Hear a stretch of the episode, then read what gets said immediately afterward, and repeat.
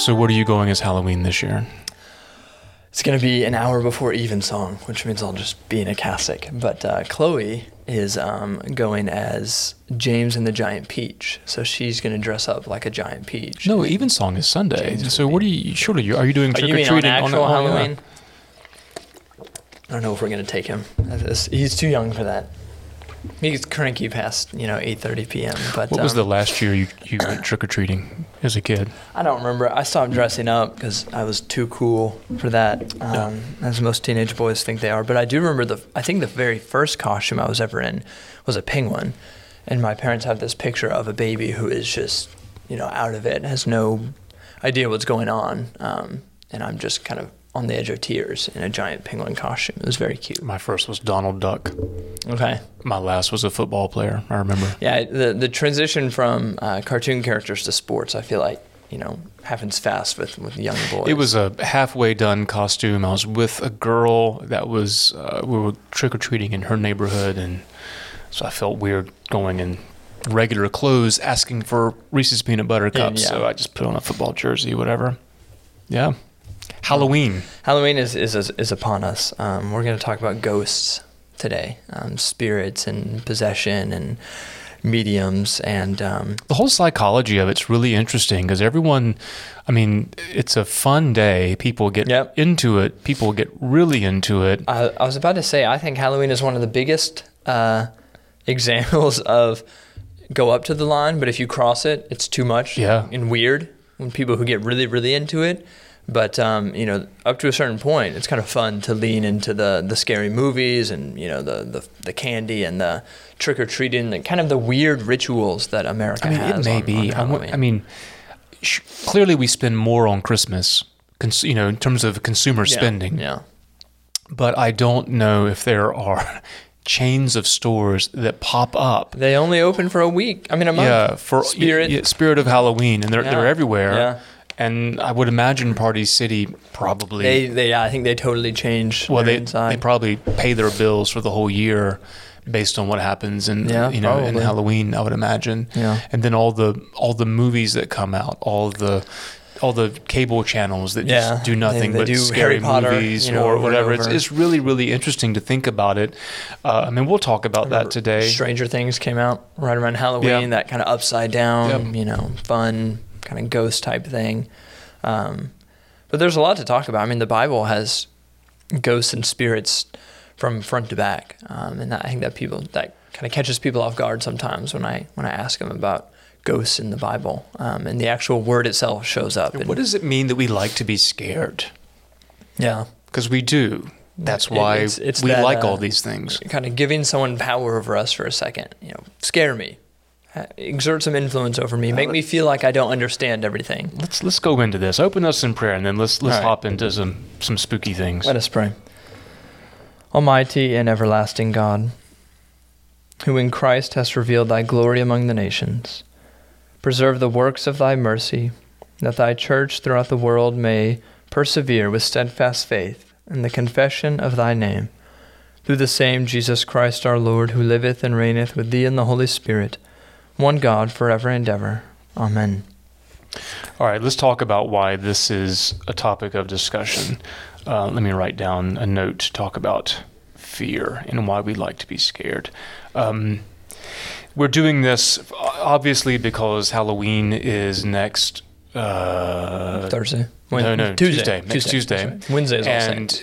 You know, lots of Episcopalians will say we have a Halloween service. Well, we we, we do in the book of occasional services, Yeah. but it has nothing to do with with um, the original Meaning, origin yeah. of All Hallows Eve, the vigil the, of the All, All Saints Hallows. Tide and Yeah, lots of things are sort of confused on here, and because it's such a a cultural celebration, if that's the right word, Mm-hmm. Yeah. or observance, and I think in, in nowadays it's really a uniquely American one. Yeah. My friends in the UK hate the They think it's wild. well, they cannot stand the export of American Halloween to, to their country. I think it's the strangest, Yeah. oddest thing. And that never really occurred to me that this is a uniquely American Mm-hmm. sort of thing. But we really get into it. Um, everyone, whether, I mean, everyone's going to observe it in some form. Yeah. What I mean by that is, you know, you could be a church like us and just say, listen, we're going to have a trunk or treat. Yep. We're not going to compete with your. And we're just going to have fun. Yep. And because dressing up uh, in the right in the right frame of mind There's- is there's something good, to it. good wholesome fun. Yep. Or you can say we're not doing this. We're not going to celebrate we're Halloween, do and we're going to have a fall, fall festival, festival, yeah. or a harvest Which is, festival, uh, and we're going to dress up, and we're going to have games, and we're going to have candy. But we're not, by God, going to call it Halloween. Yeah. It's the same Which is- thing. A It's always distinction funny a because a, a, a harvest festival or a fall festival is, is much more pagan and unchristian than Halloween actually is. could be, it Um, could be. you know, Yeah. that has much more roots in the actual pagan celebration than, than Halloween, which has always been very religious. We're um, not by going to do a haunted house, but we're going to do a hell house, and you know Ooh, we're I going. didn't- I didn't have that. We're going to scare you either way. So the point is, it is it is ubiquitous. It is everywhere, and so we might as well talk about it. That might pique your interest, and Yeah. there are some really uh, helpful, interesting, and um, um, and some very vague and ambiguous themes that we will Correct. see in Scripture Yeah. and in how we approach this theologically. So lots of interesting things that on the topic today. as I was uh, researching, you know, kind of ghosts and spirits in the Bible, um, I, I basically realized that the overarching question is we're asking about, uh, I'm not going to say people, but beings, uh, the things in the underworld. Um, underworld meaning Hades or Sheol, the realm of the dead, not hell.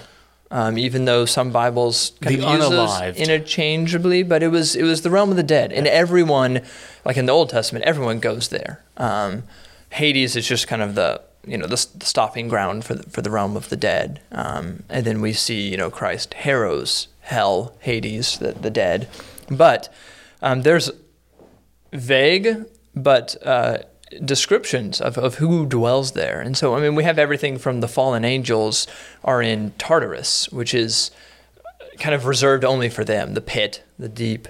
And then we have, you know, like uh, I was looking, we have uh, metim is one of the words, and that's kind of like the human dead.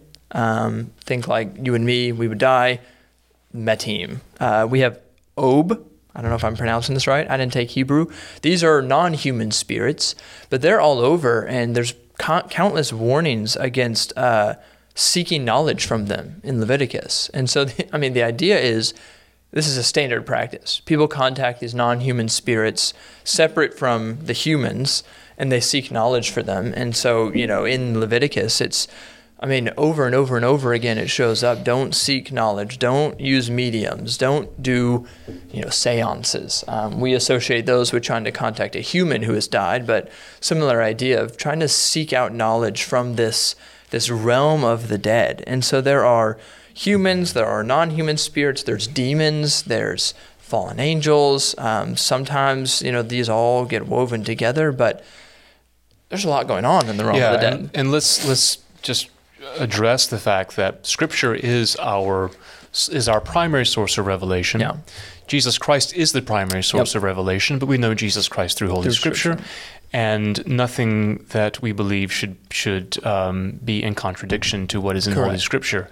That being said, Holy Scripture, the Old Testament especially, because it covers such a. I mean, if you if you look at the New Testament, it was it was compiled in a really really short amount of time. Not so with the Old Testament. Mm-hmm. Yeah. And there's an there was an extraordinary amount of oral commentary, Yep. tradition, uh, things that weren't written or or that or, are assumed. Yes, or references to other books that are not um, Mm-hmm. that are not compiled in the Old Testament as we have received it. So it's like walking down a hallway, uh, or, or um, this may be a stupid example, but watching a movie and a character walks down a hallway and there's a painting on the wall. Well, that painting, the subject matter is a part of the story, but but we don't have time to go into why that was relevant and Mm-hmm. What's there. Yeah. So going through um, the Old Testament, especially, there is an angelology, there is a, a demonology, there Yeah. there are all these sort of things that would have been perhaps relevant and and um, um, known to the earliest readers, but the context is lost for us. I mean, we can talk about in, in Genesis six the the the That's watchers, yeah. all, the all, of the angels. all yeah, there are all these things that are there. You can find them. They're clearly there, but there's no commentary. There's no Mm-hmm. Definition. There's no further exploration on them. But they're in, almost in the text. You know what I'm talking yeah. about. Yep. I mean, it's. I, I told you know our youth one time. I, it's, it's like a pastor who references a movie or something to make a spiritual point. He's not saying that movie is you know the spiritual point, but you, you kind of have to know the reference he's using to understand the point he's making. So I mean, that's like with any any text. Um, and the Old Testament is, like you said, covering so much ground that there's so much context that we try to dip our toes into. And so, you know, it makes reference to Metim, Ob, and you know the non the non-human spirits and the human spirits, and we're thinking, okay, but what are those? It doesn't tell us. It just kind of assumes that as part of the story, um, and so we're wholly speculation and on some of these things. Um, we're not contradicting Scripture, but you know, Scripture just kind of assumes some of these things and a, and a depth and understanding that it does not lay forth explicitly. One of the things that I think is interesting is um, how often these human spirits or non human spirits are always associated with a pursuit of knowledge. Um, I think we always think, you know, the ghosts scare us, whatever, they're, they're there to frighten us. And in the scriptures, it's, it's almost always uh, warnings against consulting them for knowledge. Um, humans are trying to seek extra knowledge from the realm of the dead. And I think there's some of that you know, nowadays today with seances and people want to talk to loved ones who have died and we want more knowledge. But um, that's that. I think that's an interesting aspect to this that they are seeking knowledge in the wrong place, and that's why it's condemned. Well, let's talk about the psychology as to why this actually intrigues us. Is Mm-hmm. because there is an intuition that when we die, there is a, a phase beyond that. Yeah. There is a reality or a life beyond that that is beyond our experience because we are um, undead, we are alive, and so we don't know what happens. And and we, we're all curious. What is the what is the moment of death like? Does it hurt? Um, what is that passage like? Um, what is our awareness once we we are Yeah. dead? I mean, what, Yeah, we, is is Grandma looking at me? we right have now? no idea. We have no way of knowing the the details of it, and so, um, but there is this general intuition. Um, almost sort of a law written within human nature that something does persist, Mm-hmm. and so we want to know. And if if they they clearly have an experience we don't have, and so that's why we, Mm-hmm. We want wanna know. know. I mean, like? you know, is, is if if you're going, and we've talked before, if someone's having a surgery, uh, you're having a surgery, you go to all the people who've had it before. What's it like? Mm-hmm. Yeah. Does it hurt? What Um, was your recovery like? or or even you know um, to keep the, the Halloween theme, how scary was that movie? Yep. You know, should I should I go Yep. see it? Is it going? We, we want to know these things to inform us, and um, and that feeds that natural curiosity Yeah. that I think you know is is is evident in most every culture, at least every one that I'm aware of. There's some Yeah. element of this to it. And underline all of this, which is what underlines the Bible from beginning to end, is, is worship. I mean, God, you know, when he gets mad at Saul, and we'll get into that story, um, y- you know, he's criticizing him for you know, worshiping and, and reverencing things besides Yahweh, um, seeking knowledge from somewhere besides the prophets that Yahweh has given. Um, and I think that is part of that control. We want to know what's it like. I don't want to just you know, trust in what the church has said and what, you know, trust that Jesus Christ, you know, has what he has in store for us. I want to know exactly what it's going to be like. So maybe I, maybe I can talk to a ghost. Maybe we can seek some knowledge from, you know, the realm of the dead. Um, we always kind of want to maintain that control in a sense. Well, and and frequently when you think about folklore about ghosts and spirits and seances and things, Mm-hmm. there is that element of control that you can manipulate. Yeah, that's true. And have them and have them sort of work on your. I mean, think about work on your behalf. Think about, well, and I'm not. This is not. I'm not the best one. I'm not a connoisseur of horror movies. Um, I I typically don't like to be terrified on purpose. Um, but all the great ones that I can think of, uh, to a degree, there was when you're conjuring up things, there is always this sort of element of control Mm-hmm. that is that is evident in the beginning. Then it gets out of hand I was about to say, then you lose control. and then you try to bring it, scary. back Yeah. and that's that's that is I mean, that's the great thing. That's the great narrative of Ghostbusters, Mhm. which is one of my favorite movies. It's not terrifying. That's why I love it. Yeah. Is there was something you can't control um, that you do control, and then when things get out of whack, is when you start messing with things you sh- you have no business messing with. Um, you know, so it, that's an interesting thread that I think runs through the majority of of of the stories that we have. I mean, if you think Mhm. about The Exorcist in 1973, the book that um, that um, um, William Peter Blatty wrote, the, the the character was playing with Ouija boards, Mhm. and that was the entrance. That's what got it in there. Um, and, and maybe next year we can talk about all the great horror movies and, and pick out the spiritual themes Yeah. and where they where are they getting it right and where are they um, missing the point. Yeah. Just to give uh, people an idea of when you read scripture, you may not notice how much spirits and you know this idea of the, the people in, in in the underworld and Sheol um, show up, because a lot of English translations just simply pick a word like dead or um, hell and just kind of brush over everything. But like in Isaiah, you know, we have um, Isaiah saying, and when they say to you, these, you know, people who the Israelites shouldn't be listening to, inquire of the mediums and the necromancers who chirp and mutter. Should not a people inquire instead of their God? Should they inquire of the dead, and that's those human spirits who have died, um, on behalf of the living? And Isaiah is basically saying, You've got you've got God. You've got the one true God who's giving you the prophets. Why are you, you know, running and contacting them? Uh, Psalm talks about the practices of the worshippers of Baal. He says, Then they yoked themselves to Baal Peor and ate sacrifices offered to the dead, those you know human spirits who have passed. Uh, the most interesting one that I think is, um, let me let me find it real quick. There is a possession. Um, let me see which verse it is. Yeah, here we go. This is um, Leviticus 20. So this instead of dead, it gets translated usually as spirit. Um, and these are the non-human spirits in the realm of the dead. Leviticus says, a man or a woman who is with a spirit, meaning possession, like one and the same with the spirit, with child, with a spirit, or one who has knowledge, and the knowledge word there is not just you've learned something new, but literally the secret knowledge that comes from the spirits, shall surely be put to death. They shall be stoned with stones, their blood shall be upon them. And so this is a a warning against the people. Don't let those outside deadly forces kind of enter into the holy nation. Don't be with a spirit. Don't be possessed. And so when people ask, you know, is uh, possession in the Old Testament, because it shows up in the New Testament, obviously, it is in the Old Testament. Um, you know, these these spirits, we might call them demons, um, possess people. They they impart to them knowledge, but it's not true knowledge. It's you know misleading knowledge. Uh, elsewhere in Leviticus, it says, "Don't turn to the spirits, the ones who have knowledge. Do not seek them out, and so make yourselves unclean by them. I am Yahweh, your God."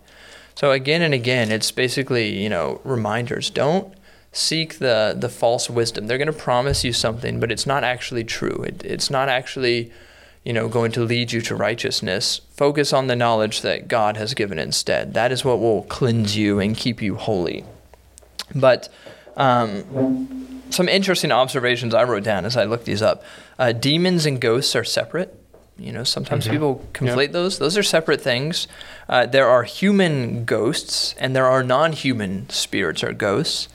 Um, the Old Testament, time and time again, says that mediums can be possessed by non human spirits, but it actually never really says much about mediums being inhabited or having knowledge from human spirits, which helps us shed some light on seance and, and that, I, that kind of idea. You know, anytime they pair knowledge with spirits, it's never the human spirits, it's always the non human spirits, but we might associate with demons. And so that idea of, you know, we're going to you know, talk to our loved one and they're going to give us secret knowledge. It doesn't really show up much in the Old Testament.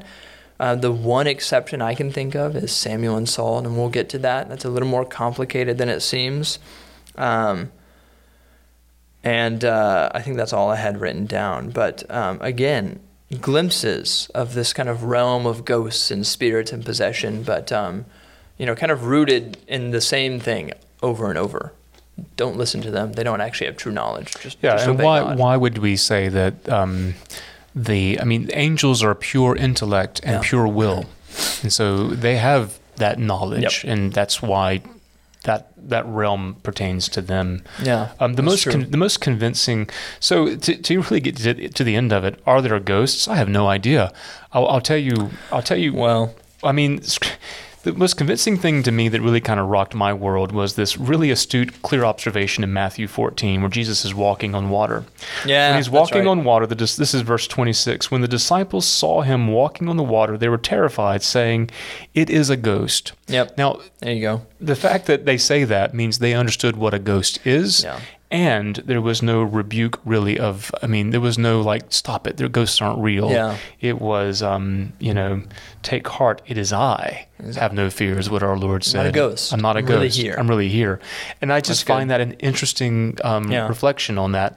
I don't know where in I don't know where in Christian theology um, the idea that that disembodied spirits, human spirits, Mm-hmm. at the moment of death, who have undergone the particular judgment. So the theology is there are two judgments when we Mm-hmm. die. One's the particular judgment that is, you Lee Klingstead, have you lived a life of faith, or have you not? Um, that is particular Mm-hmm. To loyal everyone. to God or Correct. And then there's the general judgment, which is a confirmation of Mm-hmm. a particular judgment, what happens in the fullness of time, what we see in the book of Revelation, so on and so forth. So the idea of ghosts as is presented in, in folklore and in movies of people who are wandering and are And lost like and are stuck Yeah. is is um, I don't know where that fits in Christian theology. And it doesn't really fit in the scripture that much. it doesn't either. fit in the scripture either. Um, that being said, so I think that I think that we can we need to affirm without trying to put in any kind of conclusion that there is something in scripture that is acknowledging that is acknowledging a a, a reality. Mm-hmm. They don't the scripture doesn't really comment on it either way. It just it's just there. Mm-hmm. Just there. It's just there. But what what is also interesting is, and I don't know about the Orthodox, Eastern Orthodox. I haven't read anything, Mm-hmm. but there was certainly a a a um, strand of Roman Catholic literature, and in the Anglican Church, on um, on hauntings and ghosts that are not the same thing as demonic possession. Now, Mm-hmm. Correct. demonic possession is again is a different animal, Yep. and there's plenty of literature in all I of that Christian ex- traditions. explicitly in Leviticus. Yes. demonic possession. That's there, and it's also Jesus doing exorcisms Correct, and yeah. all that. So that's that's a different thing. We're we're talking now about about human spirits that have not or whatever they are stuck in limbo, whatever. Um, and the general sort of feeling is one of ambiguity, of not really sure, honestly. Mm-hmm. But here's what we know: we do know that blessings work when those when when those um, and that phenomenon is experienced. Mm-hmm. There seems to be, though, a, um, if there is a consensus, this idea of place memory, which may be different than a ghost, Mm-hmm. and that is sort of a psychic impression on a place because of some traumatic event or or, or and that's where so many of our like, you know, horror movies start. Yeah. Oh, there was a murder 50 years ago. absolutely every great ghost story has to Yeah. deal with that. A Um, place memory. And the way that someone has explained that that made the most sense, and everybody's had this experience of when you walk into a room with no prior knowledge and you, you have this overwhelming feeling something just happened here. Someone's upset or someone's angry or there's been a fight.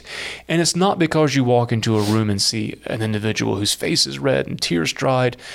No, no real sort of uh, clue as to something that had happened, but you feel it. Or your hairs rise on the back of your neck, or you feel it. Sorry, what were you going to say? when you can flip it and do the positive side. That's what pilgrimages are all about. Place memory of, of good things Mm-hmm. Yep. that have happened rather than bad.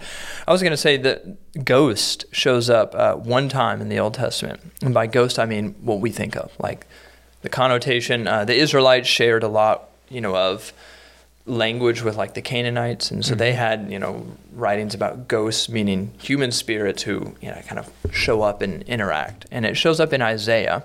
Um, this is the only time, as far as I can find, and it says, "In the spirit of the Egyptian." Egyptians within them will be emptied out, and I will confound their counsel, and they will inquire of the idols and the ghosts and the spirits, what I mentioned earlier, the knowing ones. So you have spirits, the non human entities, then you have the idols, and, you know, according to like Egyptian mythology, I mean, those were uh, gods dwelt within the idols. I mean, they knew they weren't just plain copper. The idea was that the gods you know, are incarnate within that bronze and copper. But then you have that third category, the ghosts. And that is kind of what we think about. But that's the only time it actually shows up. And it's kind of critiquing the, you know, Egyptians. They're being confounded. They're going to look for idols, ghosts, and spirits but they're never going to actually look for the thing that they should be looking at, which is Yahweh for knowledge. They're well, looking everywhere else. You're, you're excluding Samuel, Samuel's ghost. Well, yes, we'll, we'll get to that. It doesn't actually call him a ghost, yeah. Um, but yeah, that's that's the other you know, time where that context shows up. Um, but interestingly, it, it doesn't actually tell us exactly what happens there. It doesn't really tell us what what it is. But let's let's go to 1 Samuel 28 if you want. Yeah.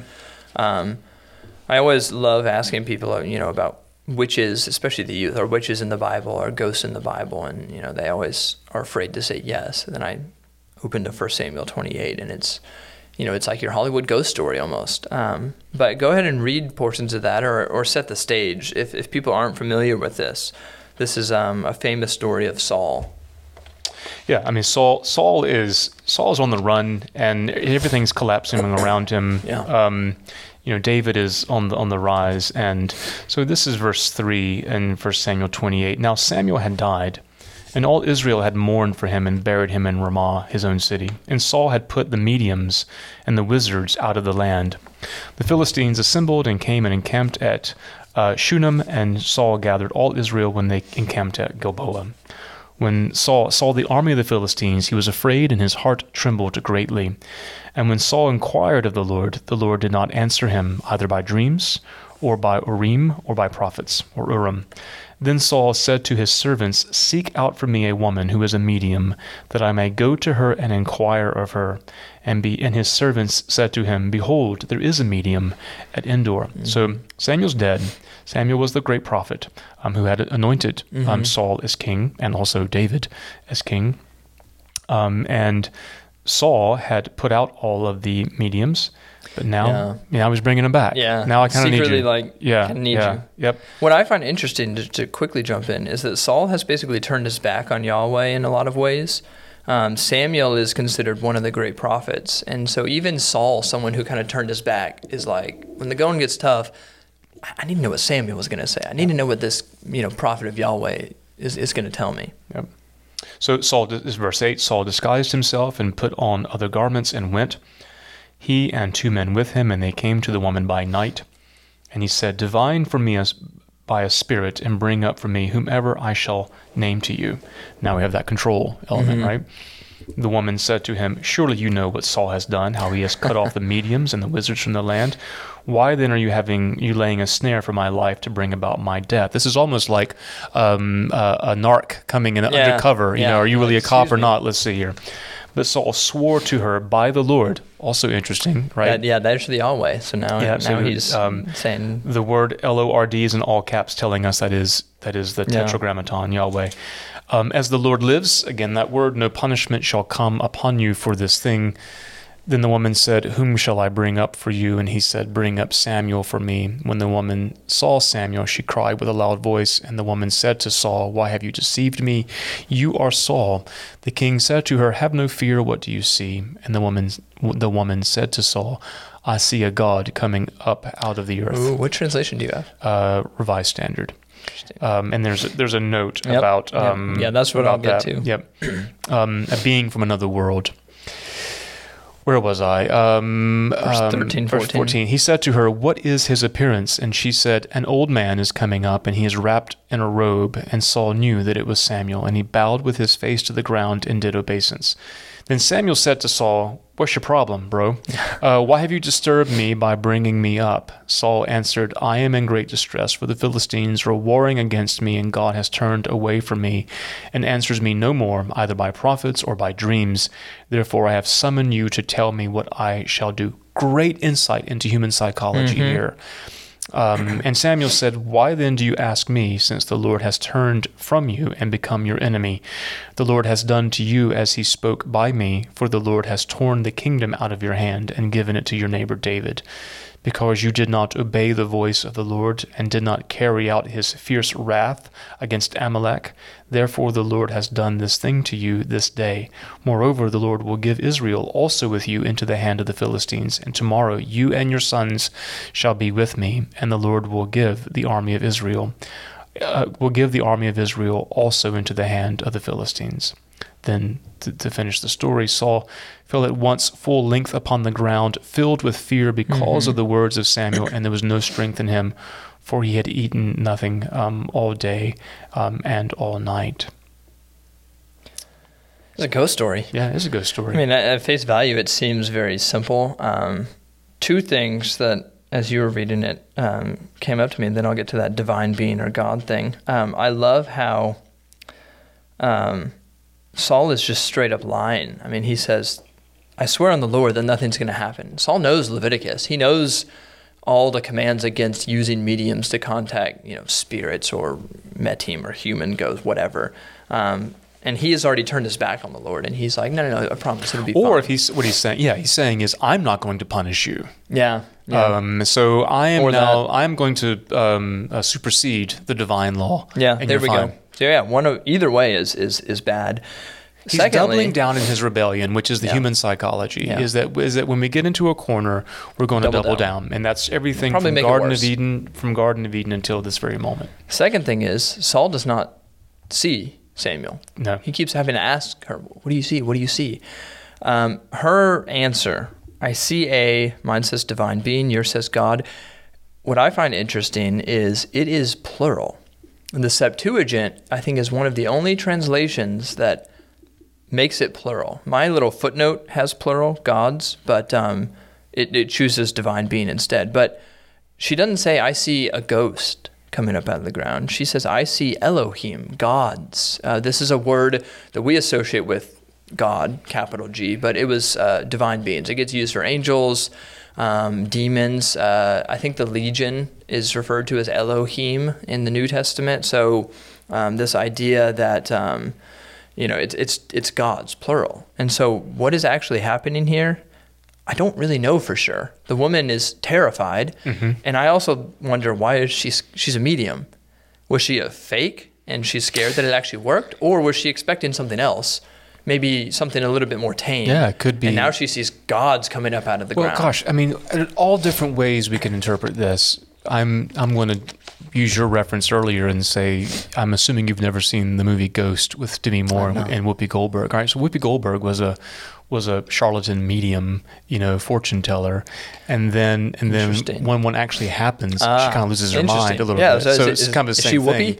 Yeah, it's kind of like Whoopi Goldberg here. If you've seen that movie um, on Ghost, Not. a movie with wretched theology, but but an entertaining movie um, nonetheless. I mean, the other thing is is that even in our disobedience, um, what's what I think this is actually a very um, merciful move, even even in his disobedience, through what he's commanded not to do. Yeah. The word of the Lord is still persisting yes. in coming to speak yeah. to him to try to bring about a restoration yep. and a return to to what had, God had called him to do.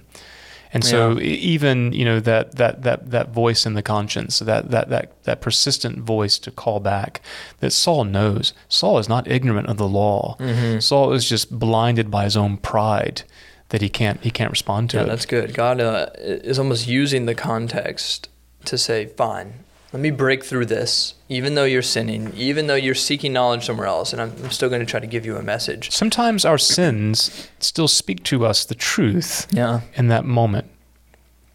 I, uh, I looked at elsewhere when this story is referenced in the Bible. Do they say, like, Samuel's ghost appeared? But they never do. They, they say it's Samuel, but they, but they never explain how. So First Chronicles says, um, Samuel the prophet answered him, talking about the story. Just Samuel the prophet, it was him. Uh, Sirach references it too. Even when he lay buried, his guidance was sought. This is Samuel. And he made known to the king his fate. And from the grave he raised his voice as a prophet to put an end to wickedness. So it doesn't tell us exactly how, but it says Samuel was there somehow. So again, we're left with this kind of vagueness. Uh, it's a ghost story if I've ever seen one, but um, it doesn't call him a ghost. It says that the witch sees gods rising up out of the ground. You know, that's another kind of wrench in the story. And elsewhere in the Bible, it just tells us Samuel appeared, even though he's dead. Um, and I think that, it's that's not quite satisfying to Yeah. maybe what we want, but it does give us um, the point of the story. you know, and I've heard some interpretations that this was a demonic appearance. yeah, yeah. I don't know if that fits the plain reading of Scripture because Samuel is is speaking on behalf of God and speaking truth and is affirming what's and it been ends said. up coming true. Comes yeah, absolutely. Um, I think you know people do that because elsewhere, anytime the spirits give knowledge, they're always described as the word that is non-human spirit. They're never described as the human. So that it fits with that idea that if they're actually going to seek knowledge, it's not humans that they're seeking it from, and that's because, like Psalm says, the dead do not praise the Lord. Um, they they are silent, basically. They- They're not able to communicate, and so I think maybe it fits with that. But the plain reading and elsewhere in the Bible, like in Chronicles, it, it doesn't say you know, a demon in the appearance of Samuel. It says Samuel the prophet appeared to him and, and put an end to the wickedness and raised his voice um, as the as the prophet. are you so, a, are you a Star Wars fan? I have no idea. I mean, I've seen them all. Okay. I, actually, I now I have not seen them all.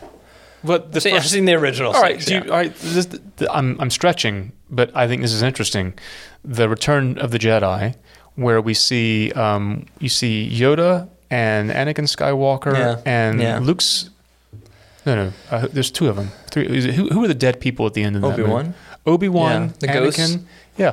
What was the name of that moon? Hoth. No. No. Hoth was the frozen the, was one. the frozen planet. Yeah. Oh gosh, what is it? Endor. Is it Endor? That's right. Yeah. That's right. Yeah, with the Ewoks. Isn't that interesting? That isn't. I've never I wonder if George Lucas. Uh, never put that together before. Yeah, I wonder. If, I wonder if George Lucas was. That's where the Ewoks were. Right? Yeah, absolutely. Wicked. One of our uh, Yeah. one of our children is dressing up as an Ewok this Sunday for trunk or treat. Um, That's always cute. and That's always a sibling, winner. yeah, the mom was thrilled, and the siblings are Boba Fett and uh, um, Princess Leia. So Star Wars, you know, still captures the imagination of kids. I didn't. I never put that together. Endor. That's interesting. Um, but yeah, I mean, this is a scripture story as close as it gets to you know a, a ghost movie, but it still kind of leaves us wanting some more, which. I think speaks to what you said at the beginning. We want to be in control. We want more knowledge than we've been given, and we're going to try to find it in wherever we can. Yeah, and let's. I don't know how much time we have, but um, going for 37 minutes. okay, that you know, you. I think that we're. I think what we're doing is, we're just simply uncovering the plain reading of Scripture that um, we most people may not be aware is is is there, like Yeah, this story. yeah. I mean, this is not all over. one. This is not one that I think ever comes up in a Sunday lectionary. it should. And I don't know. I don't know what I would I say about it. So, what Worship correctly. I think we're also I think we're acknowledging what we don't know, which is an awful lot Mm-hmm. because scripture doesn't say an awful lot about this. And the Christian tradition certainly recognizes as we say in the creed there are things unseen. yep. And Visible and invisible. that's a that's a world that, that is that is not accessible to us uh, with our full with the full powers of our intellect and perception.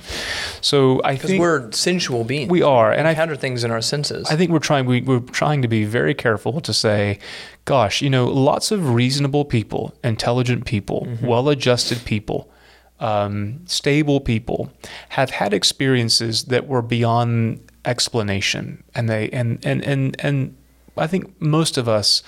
Sometimes we can we can scare ourselves, and we like scaring ourselves. But I think there are some legitimate things where people have said, you know, I don't know, including here in this church. including here in this church where especially i think it's even more interesting when we when one person knows there is uh, maybe some trauma in the past Yep. and someone walks into a, an environment with no previous knowledge and then has an intuition Yeah. okay what does that mean um, that's interesting and then with the reflection of the church both um, in roman catholic and, and anglican there is a there is not a lot, but there is some legitimate speculation, thoughts, and advice and counsel on how to how to handle these things. And, and Mhm. and to get to it, you know, haunted houses and things like that. That that's a, that's a that's a it's a big topic with not a lot of conclusions. The the main response is prayer works Yep. blessings work. the Our Father works. The Hail Mary is effective mm-hmm. because whatever is not whatever is not for God, whatever that may be, the appropriate response is things, images, words toward God. That is- mm-hmm. that is the sword of our the spirit. Yeah. That is our shield to do that. And these things should not terrify us in the sense that we we have an enemy that will overpower us. Yeah. That's not the point at all. It's just we respond to everything with prayer, Correct. with the holy name of Jesus, um, and, and and go from there. Let's close in our last 10 or so minutes by talking about Halloween. Uh, Yeah. Practically, how should Christians celebrate Halloween? Should Halloween, should they celebrate it? Um, should they, you know, watch scary movies? I mean, if, if somebody asks you, should we do Halloween? Um, what would you what would you say? Well, I would respond to um, it depends on how you do it. You can do Christmas in a way that completely distorts Christianity. You can do Easter in a way that has no Jesus and, Christ And I love it. all these questions because uh, what you're asking if we should celebrate is a is that Christian name. I mean, Christmas, the Christ Mass. Yes. Halloween, the the eve of the Hallows, Yep. the the saints. It's it's All Saints Eve. That's where the name comes from. And listen, I'm there's there's no attempt here to to um, gloss over the fact that that Halloween was had druid pagan origins, all Sure, of this, and yeah. and the and the church is very good at sort of baptizing existing practices that were popular and then using them as tool, uh, Mm-hmm. very much like what um, happened with Samuel and Saul of taking something that was not toward Yeah, God, yeah. Mm-hmm. but being able to use it as a teaching moment and to and to take that intuition. Things can find their fulfillment. They can. the truth of God. Absolutely. And So, that's a great way to phrase it. if you want to dress up as uh, Taylor Swift and go and get chocolate, knock yourself out. Mm-hmm. Um, I think I think that Christians should be able to have fun, Yep. good fun, and and and take your faith very seriously. Take yourselves not seriously Yeah. at all. Martin Luther once said, um, "Mock the devil," Yeah. you know, make fun of him. Um, I think though, if if you're dressing up like your heroes, if you like Taylor Swift, if you like, you know, I don't know, Aaron Rodgers, whoever it may be, um, fine. If you're dressing up like the devil because he's your hero, Yep. then that's a problem. Yep. Um, if we like to be scared because it's fun, and there's a there's a there's a very human element to being scared, like Yeah. roller coasters or you know Right. stories by the campfire, fine. If you're really getting into it to the point that it's it's it's moving beyond fun to Mm-hmm. An more of an interest or an obsession, check yourself and, and Yep. be aware of that. Um, you know, listen, my Halloween tradition is to watch. Uh, we we go in to see John Tolberry, a member of this parish, and he always has House of Wax on, uh, Ah, which is okay. a old movie, great, great, great, great movie, um, and that's our tradition. and It's Yeah. fun, and but there's Yeah. nothing demonic in that, and I think I think that needs to be the the careful Yeah. line on it. So yeah, listen, trick or treating, good fun, have fun, be silly, but be mindful on all these things as to where does that ultimately take us? Mhm. What are we? What door are we opening? Are we opening it? Is there a crack? What are we doing? And that's that's that's for me where I draw the line. hmm I love the tradition of all of the you know non-religious rituals we have now, trick or treating, dressing up, actually have religious foundations. Um, trick or treating was, you know, a, a, similar practice to going souling, Yeah. S O U L, and and beggars or children would go to people's houses and beg for a soul cake. And they would say, "I'll pray for the dead, Yeah. you, you know, your loved one. I'll say a prayer for their soul if you give me a cake."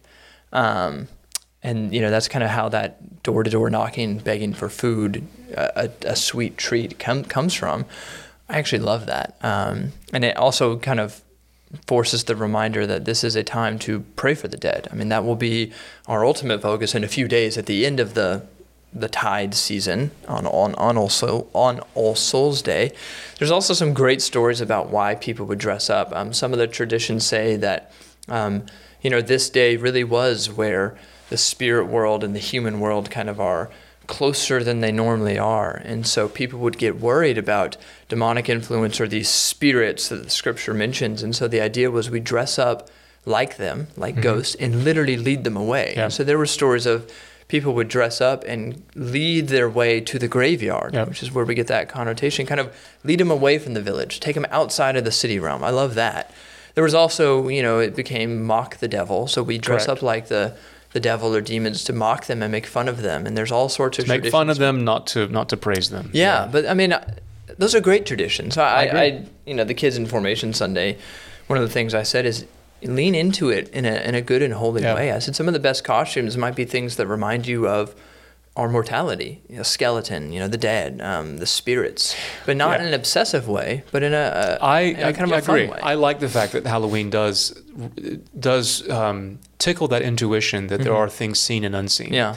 and people may encounter that in a playful in a playful way, but um, yeah, it clearly it clearly is there. The, the other thing I find interesting is that I mean I'm either wearing a cassock or I'm wearing yeah, you know jeans. people think it's a costume around. They think it's a costume. So if I'm walking around, they, you know, they'll think that's a great costume, and then that's that's a Ooh, way, scary priest. That's a way to have a conversation, um, which is which is interesting um, as well. But um, today is uh, Wednesday, uh, the twenty fifth. So. Um, God willing, we will have a Zoom with Yeah. Father Trey Garland and Father Justin Lanier on the things we didn't talk about. I mean, we'll talk about ghosts and poltergeists and Yeah. paranormal activity, but also we'll talk also about demons. As Father Garland is the exorcist for the Diocese of Chicago, and and uh, knows a lot more than we do about this kind of stuff. I hope so. Yeah. Um, and then Father Lanier also is a, is a long. Uh, has, he's married now, but was a was a Mhm. monk, and has some experience in these areas as well. Yeah. He and I had a long conversation one time, sharing stories, and um, these are these are educated. Um, individuals that, that will have a different perspective and will be fun. So that will be Sunday evening at 7 p.m. The Zoom link a is on Zoom the link, website. It's yeah. on the website. I'll even put it in the Yep. in the podcast information. But um, I'll close with uh, the verse from Deuteronomy that kind of you know reminds us how do we approach these these spirits and these ghosts. Um, there's a way to approach them in a holy manner, and um, the warning that God gives when the people are going into the promised land with the Canaanites and all of their practices. He says. You must learn not to imitate the abhorrent practices of these nations.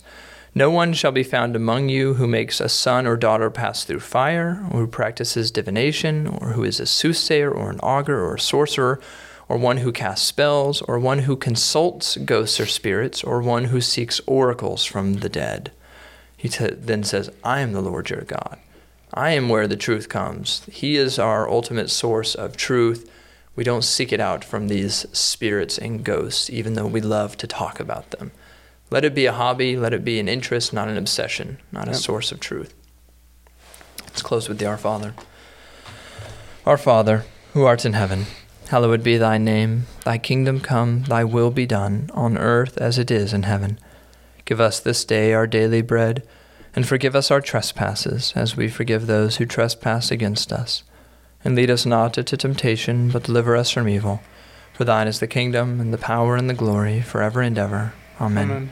The grace of our Lord Jesus Christ, and the love of God, and the fellowship of the Holy Ghost be with us all evermore. Amen.